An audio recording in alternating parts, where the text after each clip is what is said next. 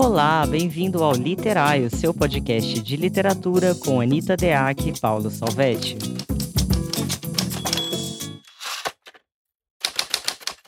Olá, bem-vindos a mais um episódio do podcast Literário. Eu sou Anita Deac. Olá, eu sou Paulo Salvetti. E hoje a gente veio falar de um tema bem esperado, que é Quero começar um livro. E agora? E agora, Anitta Deac? pois é, vamos, vamos colocar algumas questões bem importantes. Não estamos sós, como sempre, temos hoje Nara Vidal.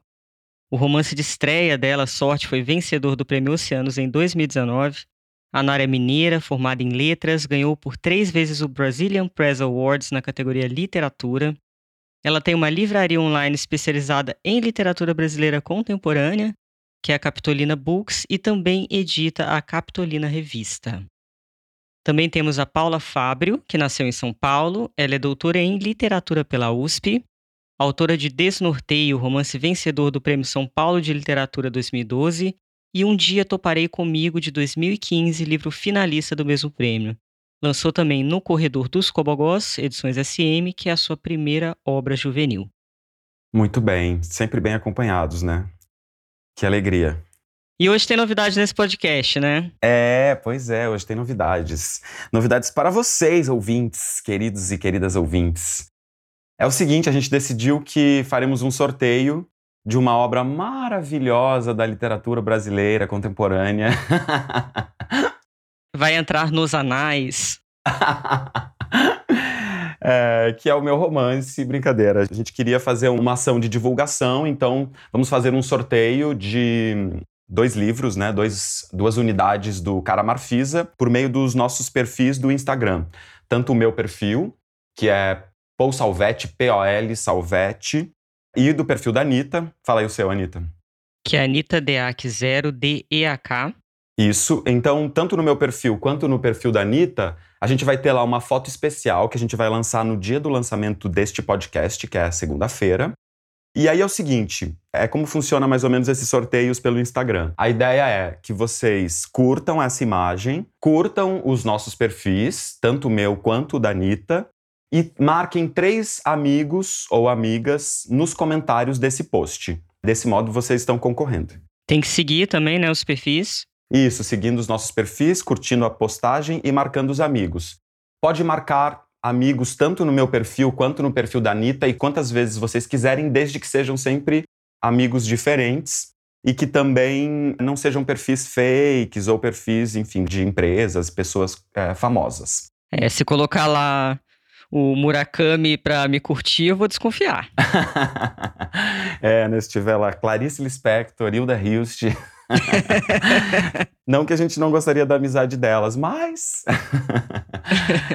Depois de, dessa uma semana, a gente vai fazer o sorteio com todas as pessoas que estiverem lá inscritas. E aí eu vou mandar o meu romance autografado para uma pessoa pelo meu perfil e para outra pessoa pelo perfil da Anitta. Então serão dois livros enviados aí para vocês. As regras que o Paulo acabou de falar, que logicamente você vai esquecer logo depois de ouvir, então vão estar tá lá no post, né? Na fotinho, então fica tranquilo, só entra lá no Instagram que tá tudo lá bonitinho. Isso, é isso. E aí também é um jeito de vocês nos ajudarem a divulgar o podcast, chamar mais pessoas para vir conversar aqui com a gente e pensarmos literatura todos juntos. Ah, outra coisa também é que os nossos perfis eles estão sempre na descrição dos episódios. Então, se vocês aí não conseguiram anotar, é só olhar ali na, na descrição do episódio que tem lá os nossos perfis. Bem, Paulo, vamos a esse tema? Vamos a este tema tão legal. De onde surge? Como começa? Quero começar o livro. E agora? O que você costuma fazer, Anitta?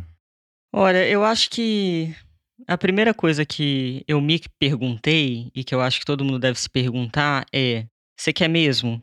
Porque parece lógico, mas eu também me deparo com muita gente que só quer ter o nome na capa de um livro não está muito interessado no processo de escrever e escrever a processo. A pandemia me mudou demais. Eu antigamente eu tinha paciência com muita coisa, hoje em dia eu perdi metade delas. Então assim, hoje eu já estou pensando que livros derrubam árvores. Então se é para derrubar uma árvore, tenha certeza que você quer realmente se dedicar a isso para colocar uma coisa que preste no mercado. Se não é mais árvore derrubada, vai fazer o povo comprar um livro que você fez de qualquer jeito. Então, acho que você tem que se perguntar mesmo se você tem um desejo pulsante em você, porque eu acho que um livro ele começa de um desejo pulsante, né, de uma, uma vontade genuína, uma coisa que, que reverbera em você a ponto de você edificar uma obra, ou se é só uma questão egóica. Porque quando é só uma questão egóica, depois da pandemia, antigamente eu, eu pensava assim: ah, faça o que quiser, escreve bosta mesmo, tá tudo bem. Depois da pandemia, eu tenho raiva de pessoas e eu quero que elas não escrevam.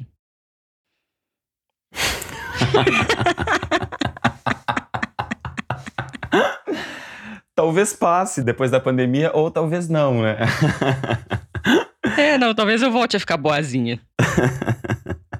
é, eu acho que tem uma coisa interessante, eu pensando sobre isso também estava pensando que quando a gente escolhe começar um livro, e esse livro, a gente está falando aqui de livros de literatura, a gente está escolhendo a literatura como um espaço de pensamento. Então, acho que junto aí com essa sua questão de quero mesmo, né? Eu quero realmente escrever esse livro, também pode ter esse complemento que é eu quero mesmo pensar em literatura, porque acho que tem uma distinção importante que ela tem que ser um pressuposto que é uma coisa é a gente ler literatura e adorar ser leitor.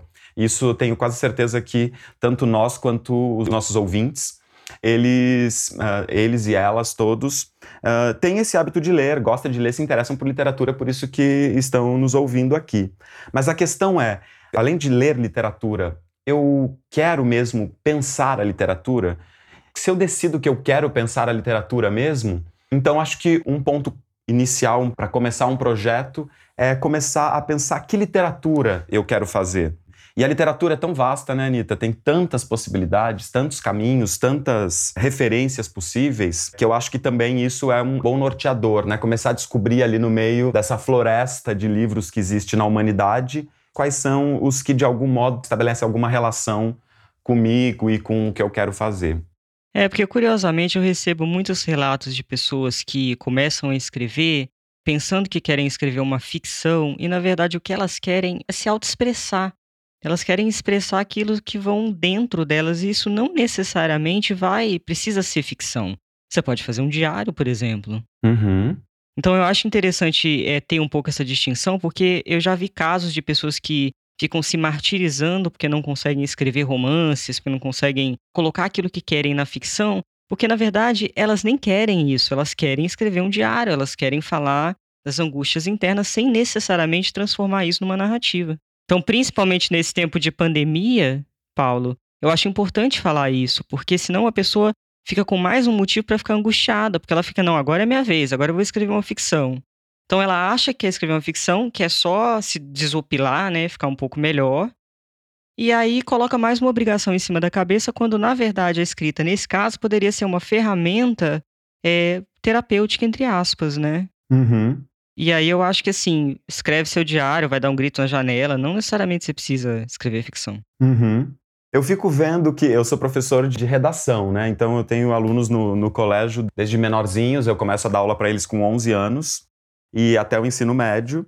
E eu vejo o seguinte: as crianças não têm isso que a gente chama de trava para escrita. Não existe essa trava. Então tem uma coisa que é: se eu consigo fazer uma proposta e é isso que eu fico tentando enquanto professor. Se eu consigo fazer uma proposta que os estimula, mexe com o imaginário deles, eles vão muito bem.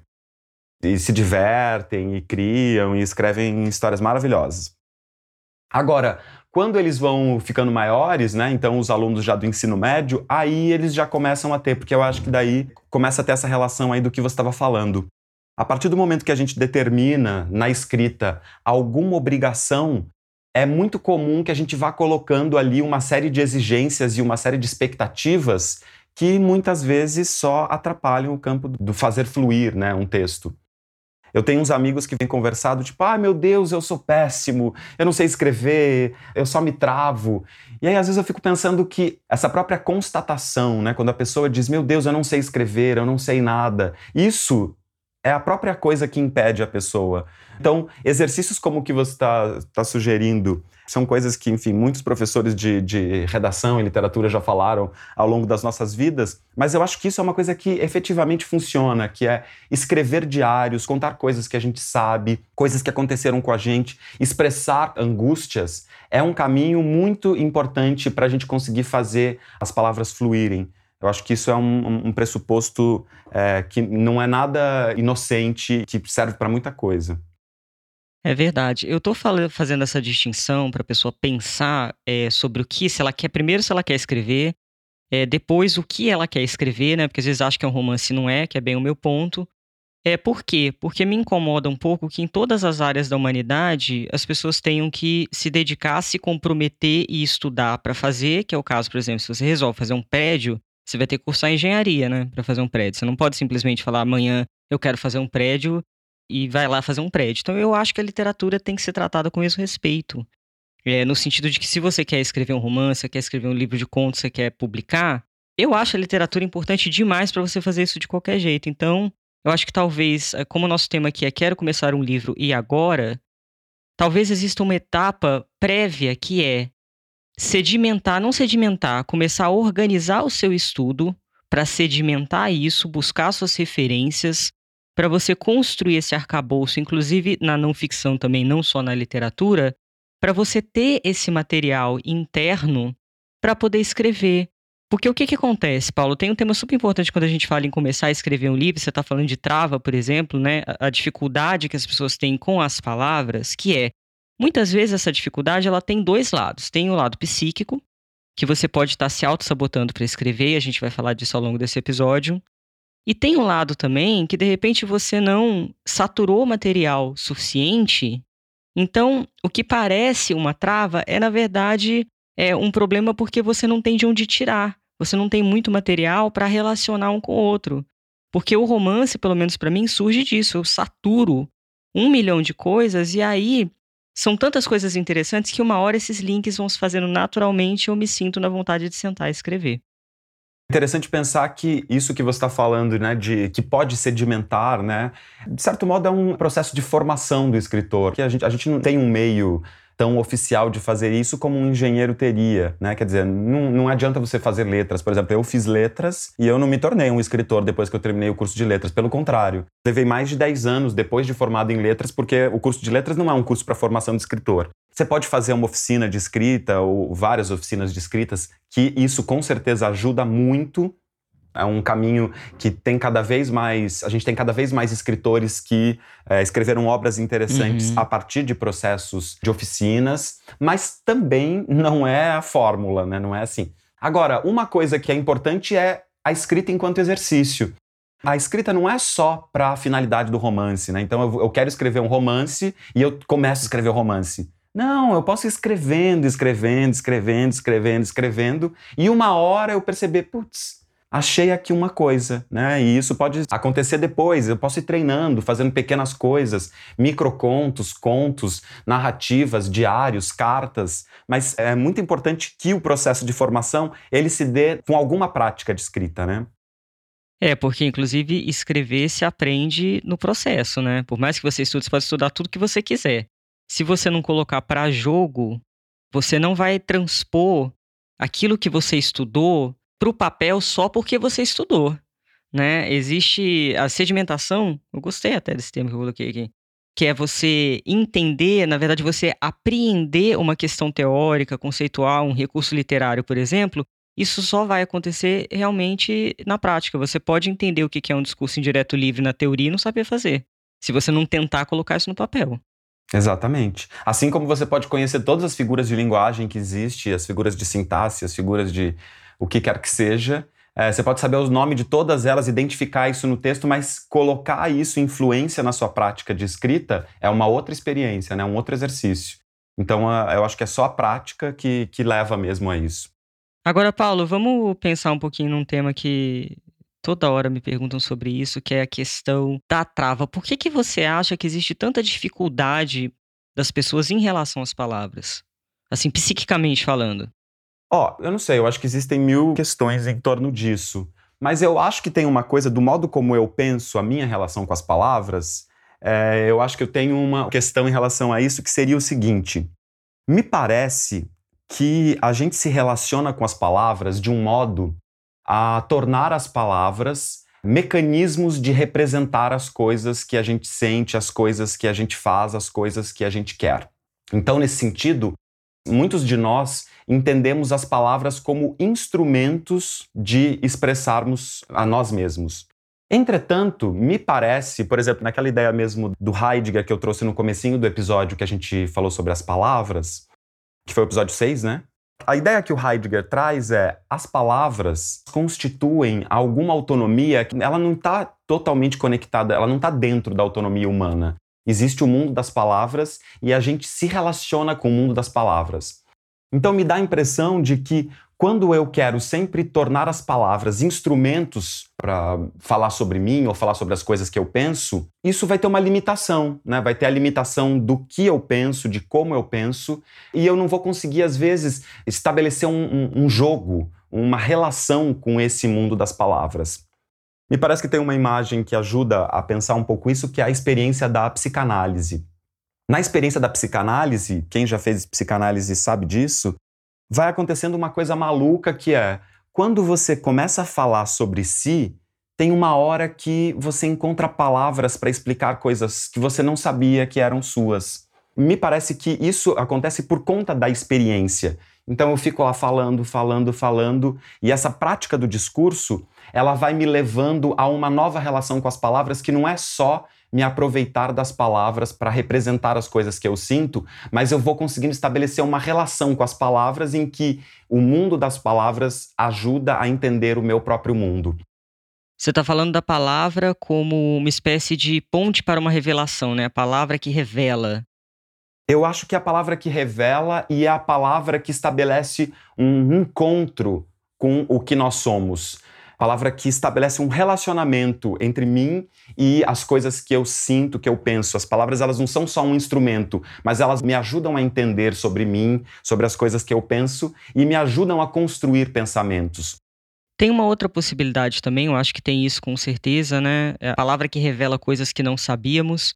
E eu também penso na palavra que oculta aquilo com o que não queremos lidar, por exemplo, porque facilmente no meu último romance eu me deparei em muitos momentos com a reflexão de que aquele capítulo específico estava muito difícil porque eu estava numa espécie de enfrentamento comigo mesma e alguma palavra revelou alguma coisa e, por outro lado, outras palavras queriam esconder essa revelação ou me levar para longe dessa revelação, porque, como eu estava lidando com questões pessoais, obviamente colocadas num personagem, tem sempre uma, uma, uma, camada invisível que o leitor nunca vai saber, né? Que, que tem a ver com a nossa vida, mas que a gente não, não traduziu numa cena que aconteceu de fato, mas a gente colocou de uma outra forma.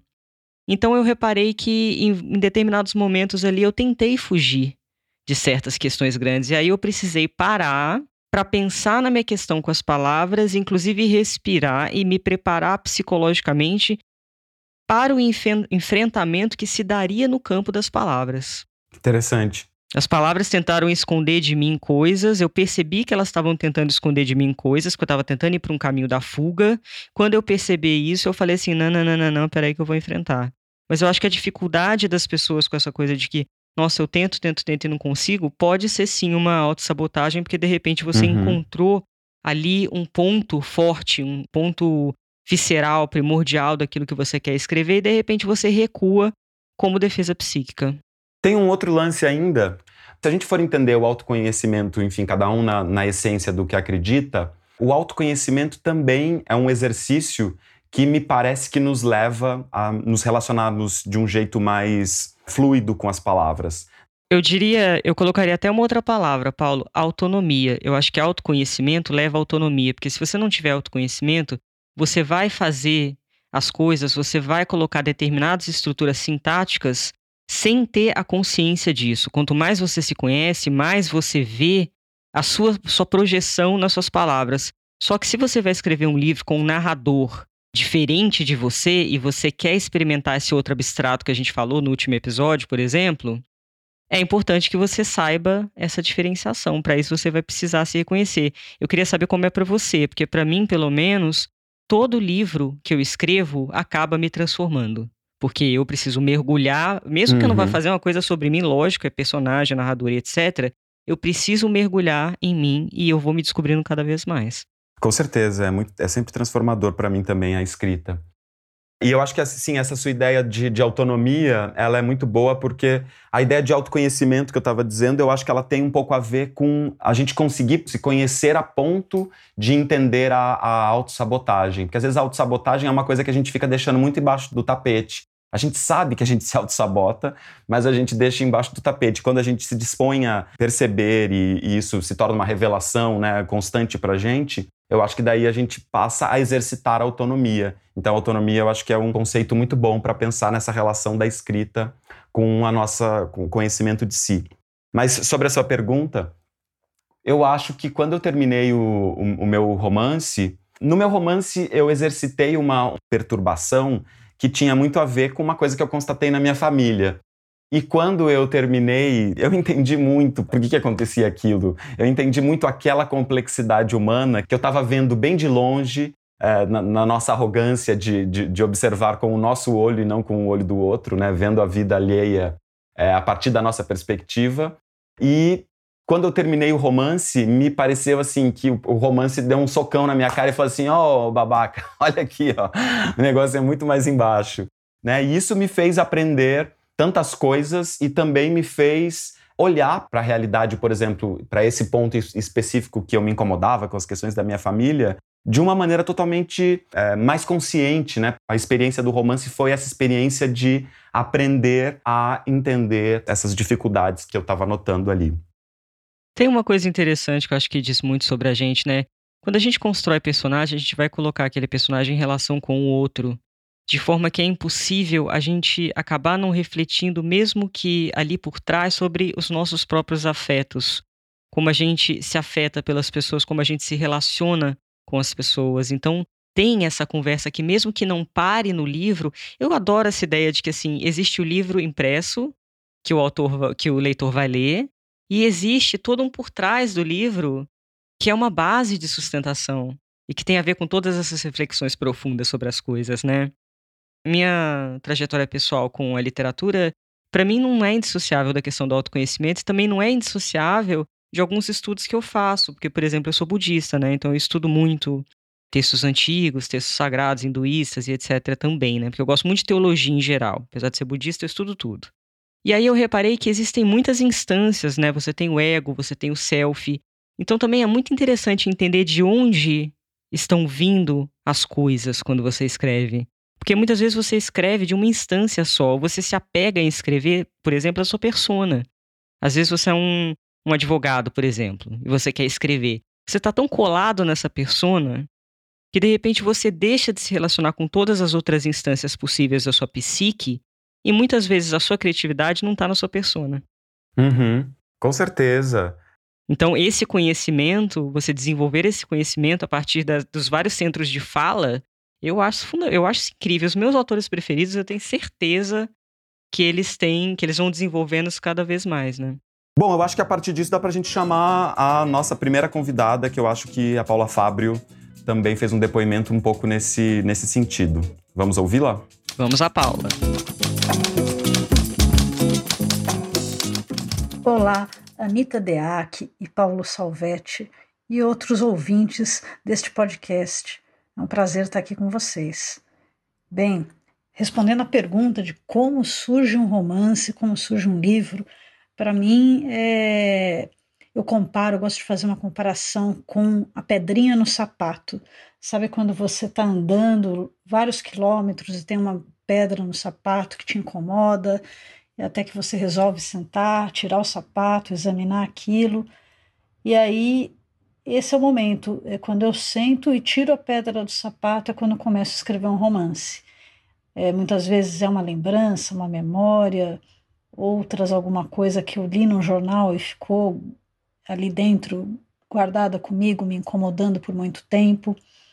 E ou até mesmo situações como a nossa hoje em dia, né, dessa volta do fascismo tão grande no, no Brasil e ao redor do mundo também e é um tema que vem me incomodando. Quem sabe eu posso escrever alguma coisa sobre isso, né?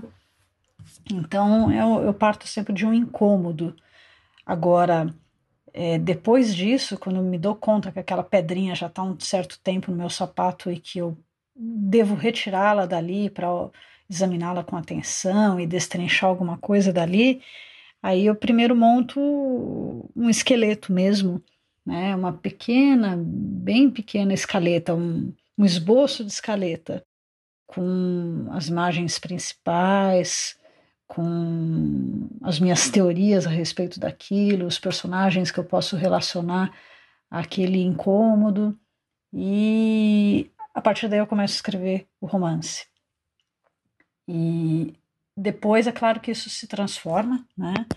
Às vezes se transforma radicalmente e às vezes toma até outro rumo. É, e depois que eu parto para pesquisa, pesquisa eu faço de acordo com a necessidade. É ali a cada linha, ah, surgiu uma questão, aí eu vou pesquisar o assunto. Na internet mesmo, ou até para outro campo, se precisar, até partir para pesquisa de campo se for necessário. E aí eu, quando eu estou pesquisando, eu não escrevo. Eu pesquiso por um período, depois eu volto a escrever. É mais ou menos esse meu processo criativo. E mas sim, esse o romance, a história ou mesmo de um conto sai daquele instante, daquele incômodo de alguma situação ou algo que alguém me falou. E isso às vezes fica cozinhando dentro de mim, vai crescendo, vai tomando corpo até ele estar numa dimensão grande que é impossível continuar caminhando com aquela pedra no sapato. Então é mais ou menos assim que eu que eu trabalho. Então, nunca parto da pesquisa, eu parto do incômodo, da sensação, do, do problema, depois vou para o esqueleto e depois eu, eu destrincho o livro e com alguns desvios de percurso, obviamente. E obrigada aqui pelo convite. Estamos aí sempre para falar de literatura. Parabéns para a iniciativa de vocês. Um beijo para todos. Muito legal isso que a Paula falou, né? Inclusive porque partir de uma memória, partir de um disparador, de algum elemento, alguma coisa que te dá uma angústia, né? Que faz você ter vontade de desenvolver isso na literatura, isso é muito bom porque muitas vezes essa é uma das grandes dificuldades dos escritores, né? Não tenho um enredo, não faço a menor ideia, não tenho um enredo específico. Então, de repente, se você parte de uma memória, de uma angústia, de uma notícia, você tem ali um ponto interessante para você começar, né? Exatamente. Eu gosto de pensar assim, nos meus termos, né, que a gente vai criando um, um vocabulário do nosso processo criativo, né?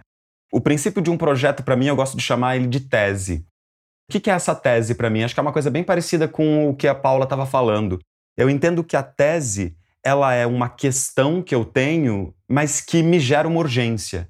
Diante dela, eu tenho uma urgência, ela me move, ela me leva a lugares. Então, eu acho que essa ideia do incômodo, né, que a Paula chamou ali de pedra no sapato, e que eu chamo de tese, é, eu acho que para mim também é muito importante, que é essa coisa do achar alguma coisa que te leva a seguir, a caminhar aí em direção a um além que a gente não sabe muito qual que é o caminho ainda. Eu gosto quando você fala de não saber qual é o caminho, porque aí você deixa a questão também em aberto, né? Você parte de uma questão, mas sem estabelecer também previamente os caminhos dessa questão, né? Você se abre para entender durante esse desenvolvimento, às vezes, porque também tem isso. Muitas vezes o escritor acha que ele precisa ter absolutamente tudo, ele precisa saber absolutamente tudo sobre o que vai acontecer, ou o que ele pensa de determinadas coisas, ou o que o personagem pensa, ou o que o narrador pensa. Sim, um básico é claro que é importante para você ter uma certa unidade. Mas a literatura também é um exercício de espanto do próprio autor enquanto escreve, né? Perfeito. E muitas vezes o livro vai mudando. Uhum. Não, e a, e a gente poder se surpreender com o que vem é, é tão importante quanto achar essa questão. Eu estava lendo essa semana o livro do Stephen King, que aliás eu super indico esse livro, chama-se Sobre a Escrita, a Arte em Memórias. É um livro do Stephen King que, ao mesmo tempo, ele fala um pouco sobre as questões biográficas dele, então, uh, os caminhos que levaram ele à escrita, é, mas também tem uma série de dicas, uma, é, um, é um livro muito legal, assim, em vários sentidos estimulante, tem várias coisas ali que para mim não serve e tem várias coisas ali que me ajudaram a pensar as minhas próprias coisas. Mas o Stephen King ele fala uma coisa que é escreva sobre alguma coisa que você conhece. Vamos partir disso, de uma coisa que você conhece. E a outra coisa é é muito, é muito mais interessante você deixar o enredo acontecer do que você ficar pensando o enredo totalmente a priori e depois você só dá corpo para esse enredo que você já pensou. Porque aí parece que a ação da literatura ela acontece na escrita, no momento de produzir. Se você já tem todos, você já sabe o que vai acontecer, como que é aquele personagem exatamente, para onde que ele vai, quando que ele encontra. Se você já sabe tudo, a escrita vira um negócio produtivista de colocar aquilo em palavras. Enquanto que me parece que a ação da, da, escrita, ela é o momento criativo, ela é o momento de fazer acontecer a coisa. Então, se você se coloca na escrita muito mais como uma deriva do que como uma representação, me parece que a coisa pode ficar mais, mais interessante e mais estimulante também. Eu acho que tem duas coisas aí. Uma coisa que eu acho que vale a pena conhecer bastante é a questão dos recursos técnicos, né? Estudar tecnicamente, aí você vai ter esse conhecimento. Mas em relação ao tema, essa abertura que você está falando, e aí eu problematizaria um pouco a questão do Stephen King quando ele fala escreva sobre o que você conhece. Eu, na minha opinião, eu acho que você tem que conhecer os recursos técnicos, mas o tema em si é interessante você lidar com a fronteira que você colocou, Paulo. Que, porque às vezes a gente acha que a gente conhece alguma coisa, que a gente sabe sobre um tema, e aí quando você vai se colocar nessa posição não confortável da fronteira de não saber exatamente, aí que podem surgir pensamentos muito complexos. E a sua literatura ganha demais. Perfeito. Eu também fiquei pensando sobre isso, que é uma coisa que ao mesmo tempo me parece legal e me parece estranho pensar. Escreva sobre o que você conhece. Aí eu lembrei de um texto, que aliás é um outro texto que eu indico aqui, que eu acho maravilhoso. É um texto de um, de um professor espanhol, ele chama Jorge La Rosa Bondia. O texto chama Notas sobre a Experiência e o Saber da Experiência. É um texto bem fácil, só digitar esse título no, no Google já dá para achar porque ele foi traduzido e publicado numa revista brasileira online. O Bom Dia, nesse texto, ele está escrevendo sobre educação, mas essa reflexão dele sobre o que é a experiência é muito rica e eu acho que ela nos serve aqui no limite que ele está pensando assim: a experiência não é alguma coisa que a gente aprende, né, que a gente entende ou que a gente vivencia só por meio da informação, ou só por meio do trabalho, ou só por meio da opinião. A experiência é um, é um aprendizado que acontece com o corpo inteiro. Né? Então eu fiquei pensando agora sobre, por exemplo, a situação do coronavírus. Vamos supor que eu quisesse escrever alguma coisa ou que alguém queira escrever alguma coisa diante, a Paula mesma falou isso, né? Diante desse incômodo que é o coronavírus. Vamos ver. Uma coisa é eu ficar lendo o dia inteiro sobre coronavírus e eu posso passar, né? A gente pode ficar o dia inteiro lendo porque tem bibliografia a dar com pau sobre esse assunto. Agora, outra coisa é a gente parar para entender o que está acontecendo com a gente nesse momento. Sim, estamos nos informando, sabemos todas as coisas, mas o que está acontecendo comigo? Né, eu agora, faz mais de um mês, sei lá, 40 dias que eu tô dentro da minha casa e assim, eu saí pouquíssimas vezes para ir ao mercado, que é uma quadra da minha casa, e voltei, é só isso. Isso mudou um monte de coisas na minha relação com o mundo, com as coisas. Se eu paro para aprender sobre essa experiência que eu estou vivendo, aí me parece interessante esse sentido do escreva sobre o que você sabe. Aí me parece um saber que não está limitado pela informação, ele está estruturado por essa coisa que você comentou bem agora, que é uma fronteira muito diluída, porque é a, é a coisa em movimento, acontecendo, te transformando uh, na medida que ela acontece. Tem uma coisa interessante que eu acho que serve para todos os temas e que eu acho que é um dos pontos essenciais da escrita, que curiosamente os autores fogem dele, que é o seguinte: para mim, escrever tem a ver com a capacidade e o exercício de sustentar a fronteira e a indefinição em relação a qualquer tema. É você não tentar definir completamente, restringir completamente, representar completamente, colocar numa baia. Porque essa questão do coronavírus tem isso, né? Eu até brinquei que falei, nossa, vai surgir tanto texto sobre isso. Mas tem maneiras diferentes de lidar com isso, né? Se você vai escrever sobre o coronavírus e você tenta, para aplacar a sua angústia interna, fazer definições e colocar aquilo ali numa caixa muito estanque para você lidar melhor com essa angústia, né, com o fato de você não saber o que vai acontecer amanhã, ninguém sabe exatamente, o seu texto vira uma defesa psíquica para colocar isso na baia. Agora, se você olha para toda essa situação na complexidade dela e nesse movimento interno incessante, você pode trabalhar com essa fronteira do indefinível que pode te levar a um texto muito interessante. Aí, ampliando, não estou falando só de coronavírus aqui. Se você vai falar sobre morte, se você vai falar sobre vida, como se relacionar? Quais são as palavras? As palavras que você vai escolher vão fechar questões sobre isso ou elas vão colocar uma série de perguntas e questionamentos e ampliar e você vai ser generoso o suficiente com seu leitor para colocar ali palavras que vão permitir que ele complete essas lacunas. Porque aí o movimento não vai ser só seu. Além de estar tá lidando com esse movimento que você falou, você vai instituir na forma esse movimento e vai convidar o leitor a participar desse movimento. Uhum. Ótimo. Agora, Paulo, eu peguei aqui algumas coisas que eu acho que são mitos para quando você está começando um livro que você tem que tomar muito cuidado. Queria dar uma problematizada aqui em algumas coisas. Por exemplo, defina sobre o que você quer escrever. Eu acho que isso tem um limite, tá? Eu acho que sim, você pode pensar numa questão, num disparador. Acho que todo mundo faz isso, eu fiz, você. A própria Paula tá falando, isso é super importante. Agora, nem sempre a gente sabe tudo, né? Muitas vezes o livro, enquanto ele acontece, você acha que você queria escrever sobre uma coisa e você escreve sobre outra, ou sobre várias coisas. Então, não leve tão a sério a ferro e fogo, eu diria.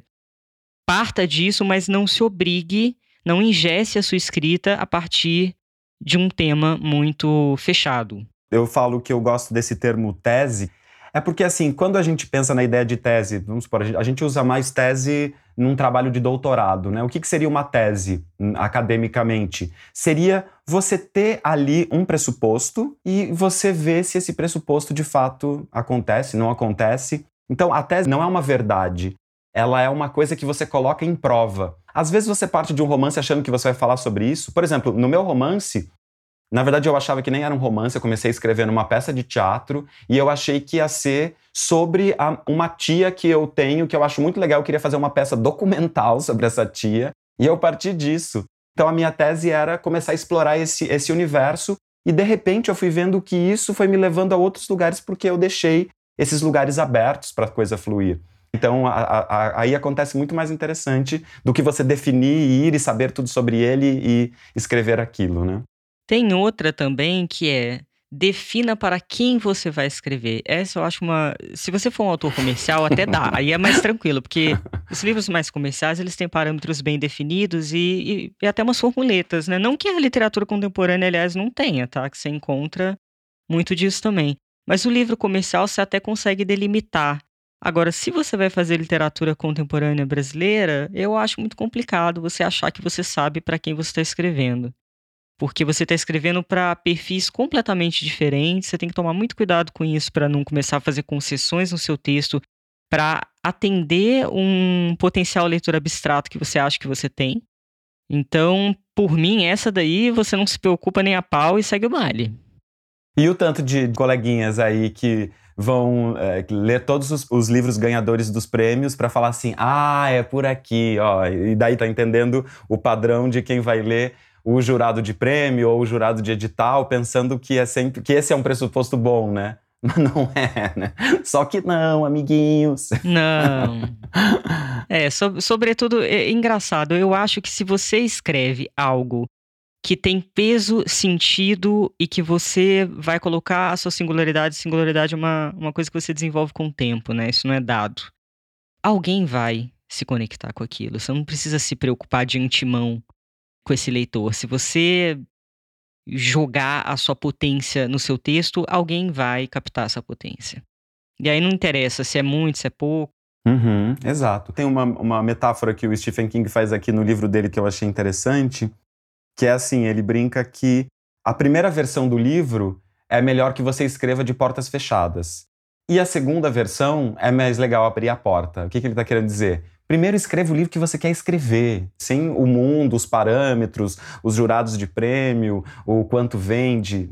E depois você abre a porta e aí você vai colocar em relação aquilo. Vai chamar os amigos para ler, vai mandar para uma leitura crítica. Aí você vai pensar, talvez, o que, que ele está comunicando, como é que está comunicando, como é que, que eu quero acertar esses limites. Mas acho que isso tem que ser um segundo passo, né? Sim. Tem um outro senso comum também sobre quem está começando a escrever um livro que fala assim: organize a sua rotina. Escreva não sei quantas páginas por dia ou quantas palavras por dia e etc. Por experiência própria, eu sei que dependendo do perfil da pessoa, isso vira uma coisa é uma ferramenta de autossabotagem bizarra. Olha. É super, Paulo, porque o que, que acontece? A pessoa, em vez dela estar tá preocupada em escrever o livro, ela está preocupada em bater ponto, em cumprir as três horas ou cumprir determinado número de páginas. Então ela fica tão focada nisso que ela deveria estar tá focada no estudo, na pesquisa, entender um pouco mais o universo daquilo que ela está desenvolvendo, pensar sobre né, os pensamentos do narrador, os pensamentos do personagem, as ações do narrador, as ações do personagem. E aí, por cumprir a cota, esse cumprir a cota fica anterior ao próprio desenvolvimento do livro. Então ela acelera, ela se exalta demais, ela passa do ponto, Uhum. Ela continua escrevendo quando era para parar, porque ela precisava de mais tempo para desenvolver determinado capítulo, determinada ideia, mas como ela tem que escrever cinco páginas, ela não vai dar esse tempo de respiro e vai continuar. Então, em vez de sair uma coisa mais aprofundada porque ela precisava desse tempo, o que, que vai acontecer? Ela vai acelerar um capítulo que ela não devia acelerar. Então, eu acho muito mais importante o, o escritor, e eu sei que isso é tão na contramão do mundo, né? Você não estabelecer rotinas muito rígidas para escrever, mas eu acho que a escrita pertence a um tempo interno que você precisa descobrir qual é e respeitar. Se você é uma pessoa que funciona bem com isso, talvez isso faça parte do seu tempo interno. Mas se você não é uma pessoa que funciona bem com isso, não se obrigue, porque se você ficar se obrigando, você pode sabotar o seu livro. Sabe o que eu fiquei pensando agora? Eu sou desse tipo aí. Eu tento me livrar disso ao longo da minha vida, mas com algumas coisas eu sou metódico os meus processos de escrita eles são um pouco organizados pelo tempo. Eu gosto de organizar o tempo, de determinar um, um, período. Eu gosto mais de escrever de manhã, por exemplo, quando eu acordo. Eu gosto de ter um tempo mais ou menos de três horas, não passar muito disso. Mas eu agora você me falando me deu até um constrangimentozinho, porque assim, em vários momentos eu já falei isso para outras pessoas e agora me soou quase exibicionista, porque parece, né? Ah, eu consigo, eu sou organizado assim. Mas na verdade isso é uma coisa que eu identifiquei no meu jeito, como é que para mim funciona. E pode ter pessoas que vão tentar fazer isso e vão acabar esbarrando numa trava ali. Ou, ou, como você falou, né, numa coisa que não sai a contento, porque o produtivismo fica à frente da fluência que pode ter o processo. Né? Eu acho que a trava e o branco, eles surgem muito quando você não sabe o seu tempo interno, quando você não respeita esse tempo interno. E aí tem vários exercícios, né, possíveis, por exemplo, porque essa questão do branco é o que mais me colocam, né? Nossa, me deu um branco, não sei por onde começar.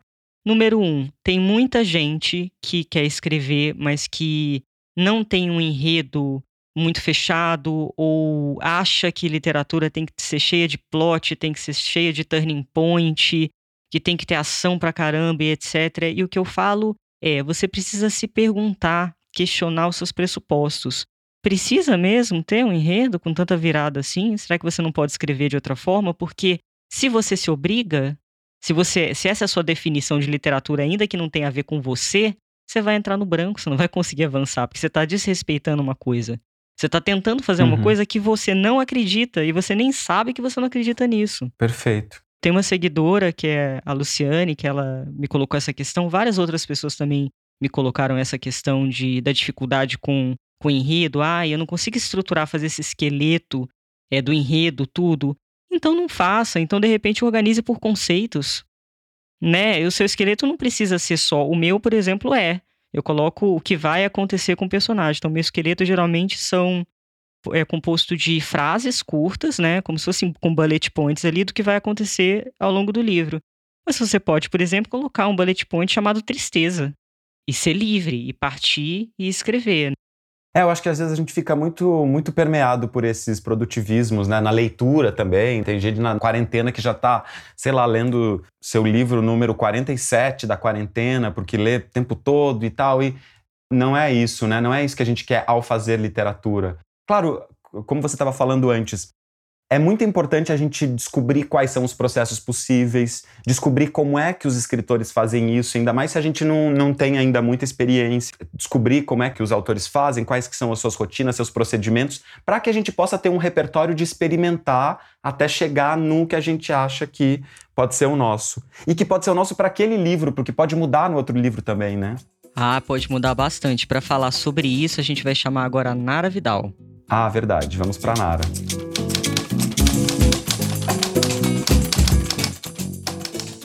O Sorte surgiu é, de uma maneira bem diferente do que eu já estava acostumada a trabalhar ficção. Geralmente eu escrevo de uma maneira corrente, sem necessariamente fazer pesquisas extensas. Sorte, pela, pelo próprio tema, e ele pediu muita pesquisa, né? Então, assim, ele, ele parte de um ponto que já é um ponto de pesquisa, por ser uma novela histórica, né, com fatos históricos. Então, a fagulha, né, para o romance, foi um encontro meu com uma, uma senhora que teve um filho na década de 50, 60, e ela teve esse filho, esse filho foi retirado dela, sequestrado, dado para famílias, outras famílias, para uma outra família que ela não sabe quem é, ela nunca viu o filho. E tudo isso foi, foi feito pela Igreja Católica, então era aquela prática muito comum que, que acontecia, especialmente na Irlanda, tanto na República da Irlanda quanto na Irlanda do Norte, isso aconteceu bastante, até pouquíssimo tempo. Por conta dela, eu iniciei esse romance. Aí, quando eu fui para o Brasil de férias, eu fui para a casa dos meus pais. Meu pai foi professor de história durante muitos anos. Foi passado para ele um monte de documentos, coisas importantes, e um desses documentos era uma escritura de compra e venda de escravos. E lá eu me deparei com a compra e venda de duas mulheres, Francisca e Carolina. E essas duas mulheres, elas foram vendidas. E aquilo também me impactou bastante. E eu pensei em fazer uma história que tivesse alguma relação com, a, com essa questão do aprisionamento, né, do aprisionamento feminino, no caso. Aí já estava esboçado na minha cabeça o que, que ia acontecer, né? Então já tinha aí o período, já tinha as personagens principais, e o resto foi assim, foi, foi um livro que esbocei, né? Fiz um esqueleto dele. Nesse, foi um livro bastante planejado nesse, e, e que é muito é muito estranho porque eu de fato não trabalho geralmente assim. Eu trabalho muito sem planejamento, né? Inclusive, o meu próximo livro é um livro do, da uma história que eu fiz, que eu escrevi rapidamente, né? Assim, relativamente rápido, por, porque eu queria me livrar dela, porque é uma história muito densa, difícil, então eu queria me livrar logo dela. Sorte, em contrapartida, é um livro que, que eu tomei meu tempo mesmo. Muito bem, a Nara então aí fala sobre o processo do sorte e ela exatamente retoma esse ponto, organiza aí essa ideia que eu estava dizendo e eh, comentávamos antes, que é o livro muitas vezes ele nos pede as coisas. A gente tem que aprender a abrir nossos ouvidos para aquela obra que está surgindo. Em algum momento essa obra ela também vai ganhando uma autonomia e a gente tem que ouvi-la. Né? Então ela conta aí que é, passou a planejar e pesquisar, que era uma coisa que ela não costumava fazer. Então, o livro pede coisas pra gente, não é? Exatamente, eu acho que uma maneira boa de fazer isso é estar tá justamente a chave numa palavra que você falou, que é experimentar. Então, fez um esqueleto, por exemplo, você definiu que vai ter uma pesquisa muito profunda, não está funcionando, muda. Talvez seja um livro para não ter tanta pesquisa assim, talvez você achou que quisesse escrever uma novela histórica como a Nara escreveu muito bem, mas não é o seu caso, então você tem que partir de um tema que não exija tanta pesquisa. Então você vai experimentando. Muitas vezes a trava na escrita tem a ver com isso. A pessoa se aferra a uma coisa, ah, então eu tenho que fazer um esqueleto, ah, então eu tenho que fazer isso, ah, então eu tenho que fazer aquilo. E aí trava, por quê? Porque não é. Não é por aí o caminho. Então experimentar vários caminhos é muito importante. Tem uma coisa também, retomando agora a fala da Paula junto com a da Nara, a, a Paula também disse uma coisa que eu achei interessante, que é ela começa a escrever diante do incômodo e aí quando ela percebe que tem a necessidade de fazer uma pesquisa, ela para e ela dá o tempo da pesquisa. Então é aquilo que você estava falando, sem ansiedade de ter que escrever cinco páginas.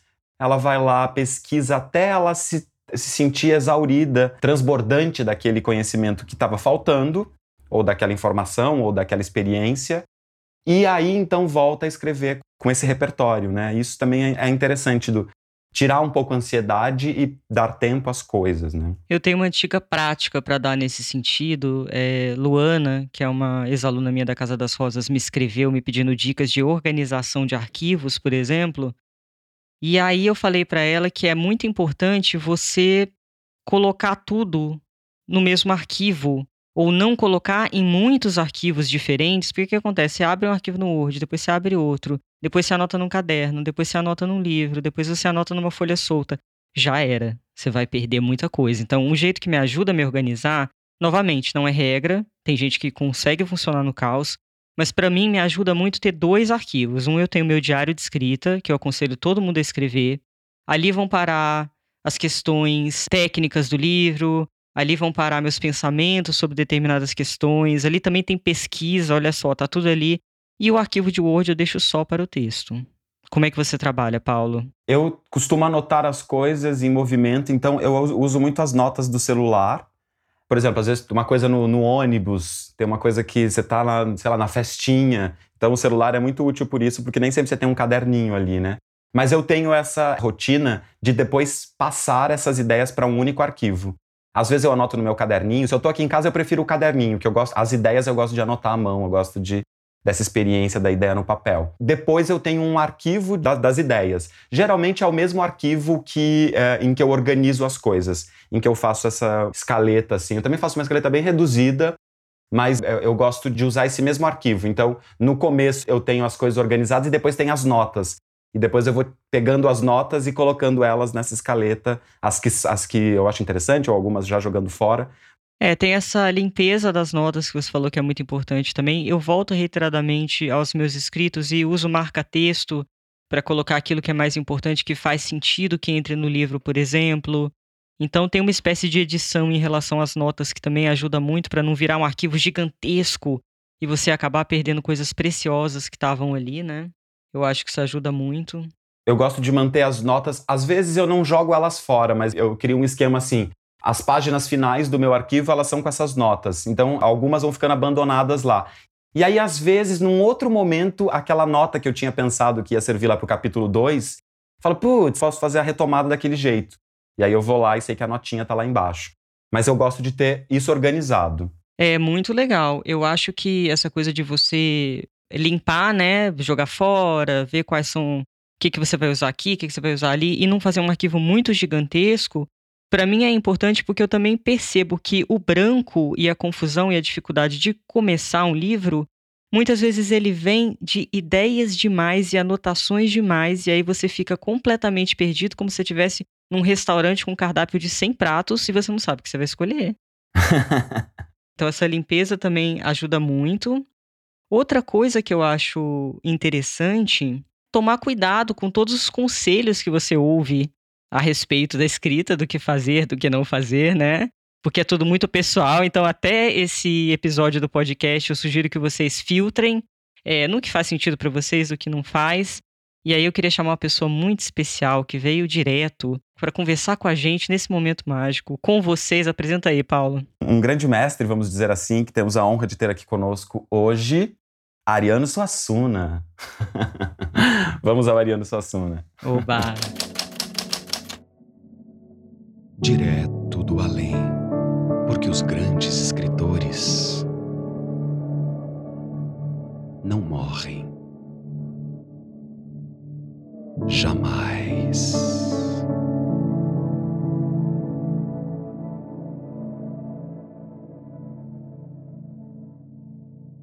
Pois bem, quando eu estava escrevendo o Alto da Compadecida, eu estou falando do Alto da Compadecida porque eu sei que é eu sou um escritor de poucos livros e de poucos leitores. A exceção é o Alto da Compadecida. Acho que por causa do. Por, por, pelo fato de ter ido para a televisão, eu tenho impressão, muita gente viu. Pois bem, aí, quando eu estava escrevendo o Alto da Compadecida, foi um dramaturgo na minha casa. Foi um dramaturgo na minha casa me, convencer a, a, a não escrever. Aí eu disse, por quê? Ele disse, porque o teatro está ultrapassado. E eles gostam muito de citar gringo. Assim, cita um gringo assim, para ver se me intimida. Aí, nesse tempo, o gringo da moda, ele foi citar lá. Você não deve escrever não, porque o teatro está ultrapassado. Eu, ultrapassado por quê? Ele disse, por causa da televisão. Eu disse, quem foi que disse isso? Foi um comunicador chamado Marshall McLuhan. Para ver se me fazia medo. Aí eu disse, como foi que você tomou conhecimento? Ele disse, não foi um livro dele que eu li. Eu disse, como é? Um escritor que, para dizer que o livro está ultrapassado, escreve um livro. Ah, essa eu não leva a sério, não. Ele disse, por que foi que ele não sustentou num programa de televisão? É porque ele sabe que no outro dia o programa passou. E o livro, se prestar, fica. Né? Cervantes escreveu o Don Quixote no século XVII, aí o Don Quixote vivinho. Tá certo? Então, vai gente desse jeito. É, um, outro dia, foi um jovem. Sim, mas eu, deixa eu terminar a história do Alto da Compadecida. Aí, ele disse, eu sou que você está você tá escrevendo uma peça, eu digo, é. E como é, onde é que se passa a ação? Eu disse, no sertão da Paraíba. Ele disse, tem seca? Eu disse, tem. Tem cangaceiro? Eu disse, tem. Ele disse, rapaz, ninguém aguenta mais isso, não. Ninguém aguenta mais isso, não. A juventude vai execrar você. Eu digo, paciência. Eu vou escrever o que eu estou com vontade, o que eu acho que eu devo escrever. Se a juventude gostar, eu acho ótimo. Se não gostar, paciência. Aí ele disse, como é o nome dos personagens principais? Eu disse, Chicó e João Grilo. Ele disse, e como é que vão traduzir isso para o inglês e para o francês? Eu, eu sei lá, rapaz. Mas para que preocupação infantil. Aí ele disse, pois é, eu só boto nome em personagem meu, nome que possa ser traduzido. Ele disse, eu gosto muito do nome Martim, porque em francês pode ser Martin e em inglês Martin. Eu disse, pois o meu é Chico João Grilo. E quem quiser que se lasque. Pra, pra, pra.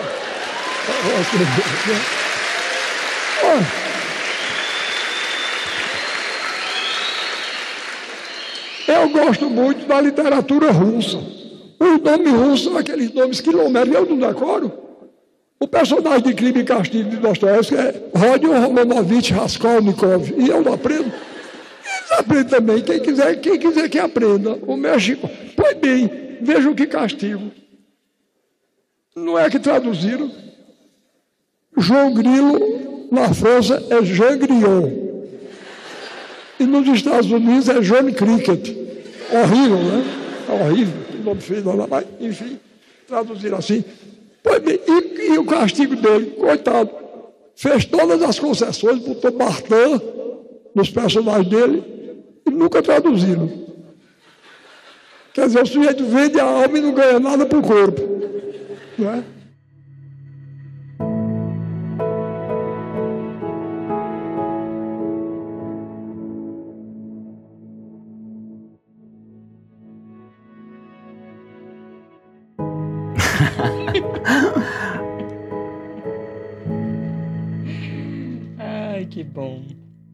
Ah, o Ariano Suassuna é demais, né?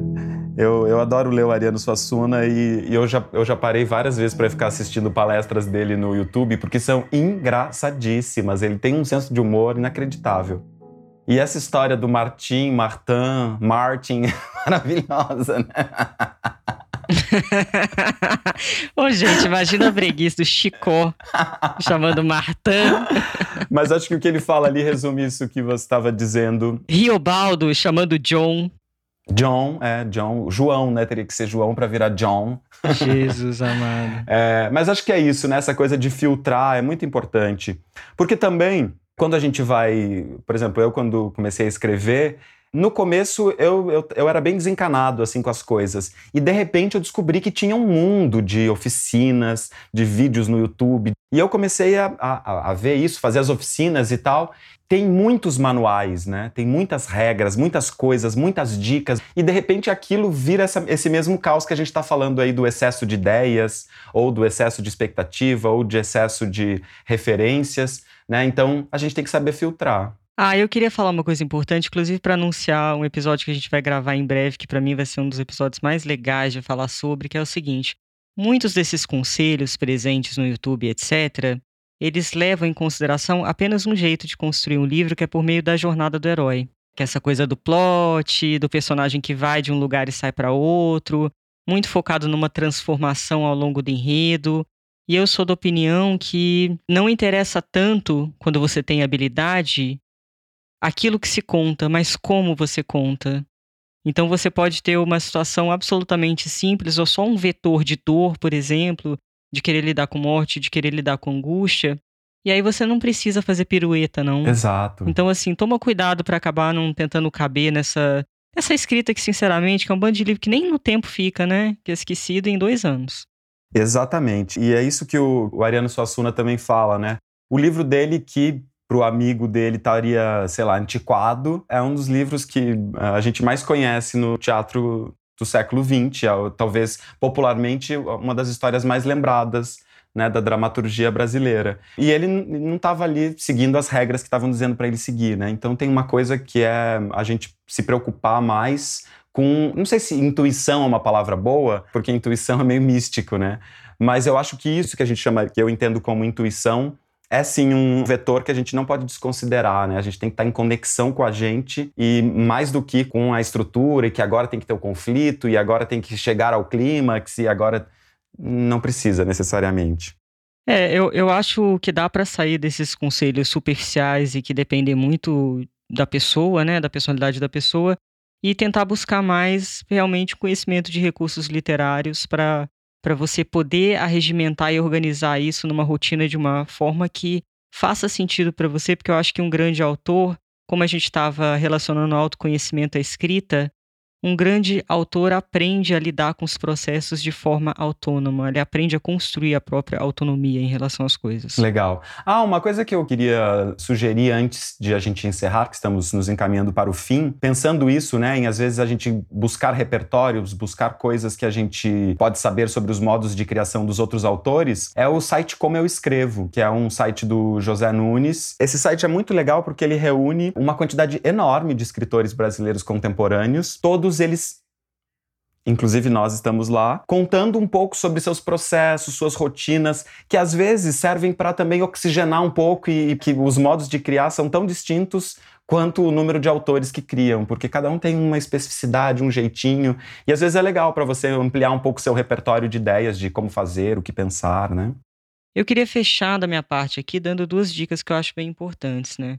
Um foi um processo bastante difícil e longo para mim, mas que eu acho que eu entrei num caminho de literatura que agora sim eu estou num caminho que eu vejo sentido, mas que demorou, que é o seguinte, a honestidade. A gente tende a ser muito desonesto com a gente mesmo. E a escrita, por vezes, é, vira defesa, que nem eu citei, vira é uma vontade de encobrir, uma vontade de fugir. E aí, sempre que eu escrevo, eu volto ao meu texto e pergunto quão suficientemente honesta eu fui em relação a esse narrador, em relação a esse personagem, em relação a mim mesma como autora. Porque eu acho que as grandes obras, elas têm uma honestidade pulsante. Eu acho que essa é uma das características, além de, lógico, de um bom uso de recurso literário, eu acho que essa é uma característica. Então, busque ser honesto, sobretudo porque, olha que coisa legal, na literatura você pode fazer o que você quiser, você pode matar alguém, você pode xingar, você pode ser fascista, você pode ser, você pode ser o que você quiser para colocar questões. E não é que você pode ser o que você quiser, porque não é você ali, né? Logicamente. Mas assim, você pode construir personagens, narradores e etc. sem filtro nenhum para discutir questões muito importantes. Então tem essa coragem, tem essa coragem de ir além dos seus limites, tem essa coragem de, de ser honesto com o seu não conhecimento a respeito de determinadas questões para você poder ficar sustentar essa borda sustentar essa fronteira. Eu acho que a honestidade é um caminho muito interessante. E para fechar, eu vou convidar os, os nossos ouvintes que escrevem a fazer um exercício muito simples e depois mandarem as fotos para a gente, se quiserem, pelo Instagram, que é montar um mural visual. Isso é uma coisa que sempre me ajudou muito. Você ter, por exemplo, uma cortiça, ou você colocar essas folhas espalhadas perto de onde você escreve me ajuda muito. Eu tenho o Abaporu, por exemplo, pode ser texto também. Eu tenho o Manifesto Antropofágico, tenho o Manifesto Surrealista.